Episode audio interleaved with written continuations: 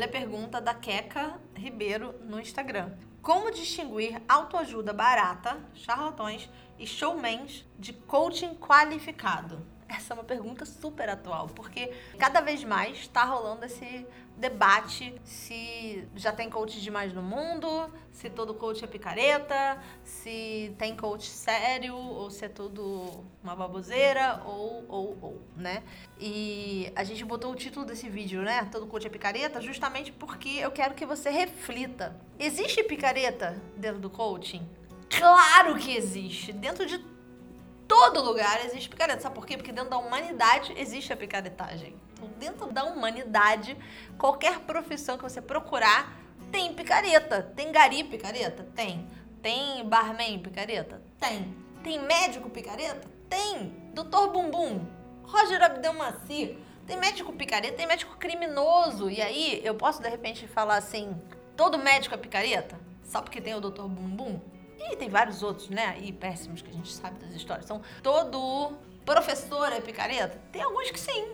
Tem muitos que não. Então, assim, toda profissão tem uma grande maioria que faz aquilo por paixão, por amor, porque gosta, que não é picareta, que é sério, que se dedica, que tem disciplina, que estuda, que quer ajudar outras pessoas, que tem um propósito para estar fazendo aquilo.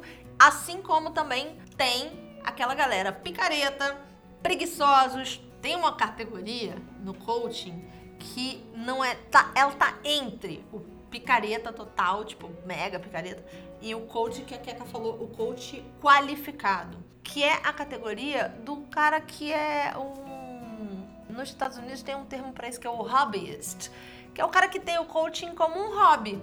Ele tava entediado, aí ele tinha dinheiro sobrando, um amigo chamou, sei lá o que, deu na telha dele, ele foi lá e fez um curso.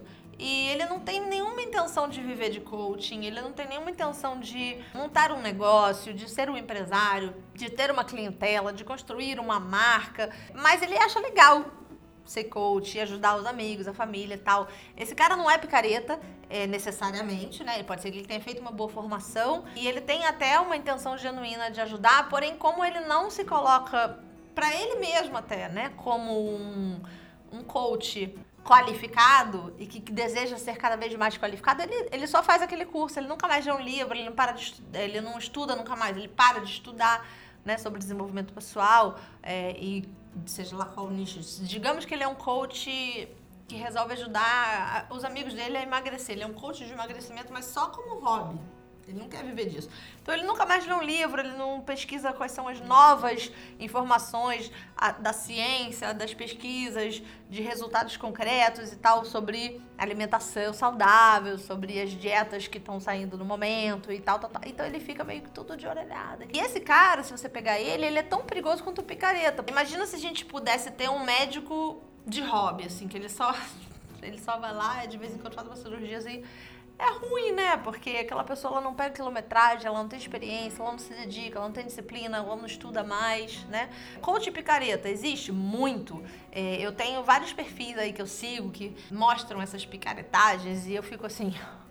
Meu Deus do céu, como existem pessoas assim? Mas existem pessoas que falam que vão curar a depressão em 21 dias, ou que vão curar a depressão. O coach nunca pode prometer que ele vai curar a depressão, síndrome de pânico, ansiedade, outras questões psiquiátricas, né? Então, assim, coach dando opinião sobre esquizofrenia, sobre psicopatia, sobre sociopatia, sobre outras questões, é, compulsões, sobre TDAH, né? Outras questões de atenção e hiperatividade, sobre N coisas que estão totalmente fora da área do coach. Até onde eu sei, a maioria das escolas, inclusive aquelas escolas que, na minha opinião, nem são tão boas assim, mas mesmo as escolas um pouquinho piorzinhas, eh, sempre falam e ensinam. A distinção entre a terapia e o coaching, entre a psicologia e o coaching, que são áreas bem separadas, embora o coaching tenha, assim, uma raiz, uma inspiração na psicologia positiva, em algumas, na TCC, em algumas áreas da psicologia. Mas é, você, quando estuda para se tornar um coach, você não estuda necessariamente psicologia. Na grande maioria dos cursos, você não estuda isso. Na minha formação, a gente lê uma porção de artigos científicos sobre psicologia, mas não é obrigatório. Então, quer dizer, é aquilo. Se você é o cara do hobby, você não vai ler isso, você não vai se aprofundar. A pergunta da Keka, né? Como que eu vou distinguir, então, né, os picaretas, esses charlatães e tudo mais, de quem faz um coaching qualificado? Primeiro de tudo, eu acredito muito no poder de você se conectar com o conteúdo que esse coach produz no mundo lá fora. Se você encontra um coach que ele não produz nada, é muito difícil. Eu não vou dizer que ele é um picareta, claro que não. Ele tem muitos coaches que eu conheço, inclusive, muito bons, que eles são muito na dele, são mais de ficar estudando, eles não ficam produzindo coisas. Mas é mais difícil você saber. Então, uma dica muito boa é você é, começar a, a, ler ou assistir os vídeos e tal desse coach que você tá querendo saber se ele é picareta ou, ou se ele é sério, qualificado. É, prestar atenção no que, que ele fala.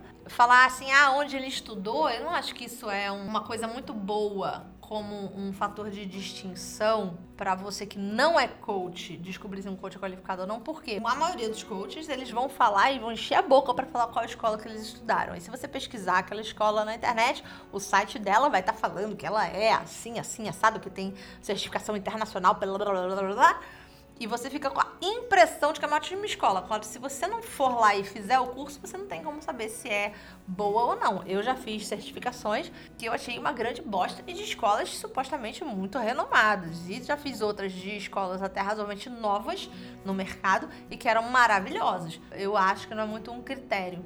E muito importante você prestar atenção nos detalhes, nas sutilezas. É uma pessoa que traz no seu conteúdo, seja livro, seja posts, seja artigos, seja né, artigos de revistas, seja um colunista de uma revista, seja em vídeo no YouTube, traz dicas de livros, traz dicas de pesquisas que ele está lendo, traz coisas novas para você e que você percebe que esse cara ou essa mulher estão estudando constantemente, se reciclando, descobrindo coisas novas, lendo a última ciência, se atualizando ou não, é uma pessoa que só fala de um assunto só, né? Porque o coach picareta ele vai justamente te prometer resultados inacreditáveis em um tempo recorde, sem você ter que fazer muita coisa, sem muito esforço. E o coach que seja um cara qualificado, ele vai te explicar que é um processo, né, para você chegar lá na, nessa meta, seja juntar um milhão, seja perder 20 quilos, seja passar num concurso, seja salvar seu casamento, seja mudar de carreira, é um processo que passa por N fases. Dentre essas fases está você mudar a sua forma de pensar, mudar a sua mentalidade. O coaching é uma parceria criativa entre o coach e o cliente que serve para que o cliente aprenda uma forma nova de pensar, uma nova perspectiva, consiga gerar mais ideias para solucionar os seus problemas. O próprio cliente gera essas ideias, não é o coach. Tem de tudo. E é só você ver que quando a promessa é muita, o santo desconfia. E tem que desconfiar mesmo. Fazendo assim, né, um depoimento pessoal eu certifico coaches uma vez ao ano, vou dar a minha perspectiva de quem tem uma certificação e de quem é certificado. Então, como escola, a nossa escola é totalmente diferente do que eu vejo como uma escola picareta, né? Que você entra no sábado, sai domingo coach. A gente tem um ano de treinamento. Só o treinamento de coaching mesmo, de você aprender a fazer, entregar as sessões, atender um cliente, saber o que perguntar, saber o que você não pode fazer, como, por exemplo, resolver problemas de depressão e síndrome de pânico e tudo mais. A gente fica quatro dias inteiros, mais de 10 horas por dia. Então, são mais de 40 horas de treinamento só pra gente, só nisso. A gente faz um ano que essas pessoas todas têm coaching e mentoria comigo. Então são pessoas que passam elas também pelo processo de coaching, porque o que mais eu vejo são coaches que nunca fizeram coaching, que nunca contrataram um coach, nunca se trabalharam e querem resolver, não resolveram a sua vida ainda, querem resolver a vida dos outros. São pessoas que a vida dela tá cagada de arara e quando a galera fala mal dos coaches picaretas e fala esse argumento, eu concordo. A pessoa tá toda cagada de arara e quer resolver a vida dos outros, a tua vida tá toda ferrada, tá tudo dando errado, né? É aquele coach financeiro, mas que tá todo endividado. Não faz sentido, né? Então, nesse ponto, eu concordo com as críticas da galera. Então, a gente tem um ano que a gente faz isso, a gente se encontra mais de 20 horas presenciais de marketing e de negócios para essas pessoas entenderem que elas não são, não têm um hobby, elas estão começando um negócio, elas são empresárias, têm que ter contador, elas têm que pagar imposto, elas têm que se levar a sério, criar uma marca, construir né, uma presença é, online, ter espaços para mostrar o seu conteúdo, a sua autoridade, por que você deveria trabalhar com essa pessoa ou não, né? E a gente se encontra no final do ano por mais dois dias inteiros, ou seja, mais de 20 horas, para a gente trabalhar o desenvolvimento pessoal daquela pessoa ali. Então ela vai passar mais dois dias em imersão de coaching, né? Então são 40, 60, 80 horas juntos só em um ano. E a cada dois anos, no máximo, ela tem que refazer. Então, assim, isso foi a forma que eu encontrei de não criar coaches picaretas, porque eu não quero coaches picaretas aí no mercado falando que foram formados por mim, porque isso vai contra a minha marca também, isso depois contra o meu nome e a minha marca. E eu, como coach, fiz uma formação que também é parecida com isso, também são 50 horas de treinamento, eu já volto todo ano para refazer, para me recertificar.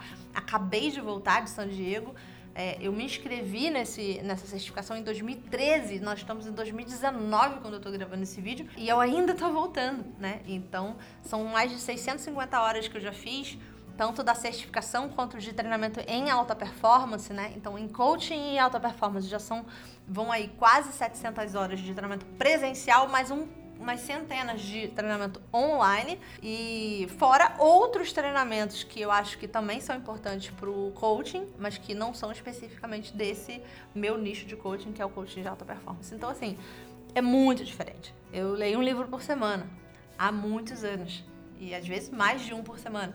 Eu faço todos os cursos que eu encontro pela minha frente, digitais, online ou presenciais. Eu viajo para onde eu tiver que viajar no mundo para aprender com a melhor pessoa daquele assunto. Isso é o que distingue um coach qualificado de um coach picareta e até mesmo aquela coluna do meio lá que eu falei, que é o cara que está fazendo coaching como hobby e que, embora ele não seja um picareta mal intencionado, ele acaba também gerando mal-estar no mercado, porque ele acaba, sei lá, né, passando uma impressão de que as pessoas não. que os coaches não se levam a sério, não levam o coaching tão a sério assim. Então é difícil você encontrar pessoas qualificadas assim como em qualquer coisa. Digamos que você descobre que você tem que fazer uma cirurgia para resolver uma questão importante de saúde, você vai querer encontrar um médico não picareta, qualificado, sério, bom, com uma recomendação. Então, a última dica é: busque uma recomendação. Quando você tem uma recomendação de um médico, de um dentista, de um engenheiro, de um advogado, é muito mais difícil que seja um picareta. Quando você vai lá sozinho, dá um Google e acha um cara lá, a lá Bangu, né? É um tiro no escuro que você tá dando. E aí você se arrisca mesmo a esbarrar com um coach picareta. A não ser que quando você googlou lá essa pessoa, você encontrou um milhão de conteúdos incríveis. Sei lá, você googlou lá o coaching financeiro e encontrou a Nath Arcuri. Claro que você pode confiar. Você viu que a mulher tem um livro, ela tem um canal do YouTube com bilhões de seguidores, ela tem um monte de textos incríveis ou vídeos incríveis com conteúdo que você que já te transforma só de você ver aquele conteúdo. Pronto. Aí você pode confiar, mas há casos e casos. Todo mundo aqui que já foi enganado, conta para mim nos comentários se você já foi enganado por um picareta, seja médico, contador, advogado, engenheiro, arquiteto, massagista, o que for.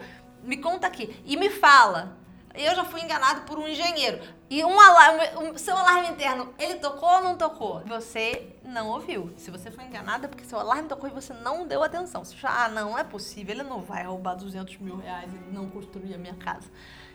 Vai, ele vai.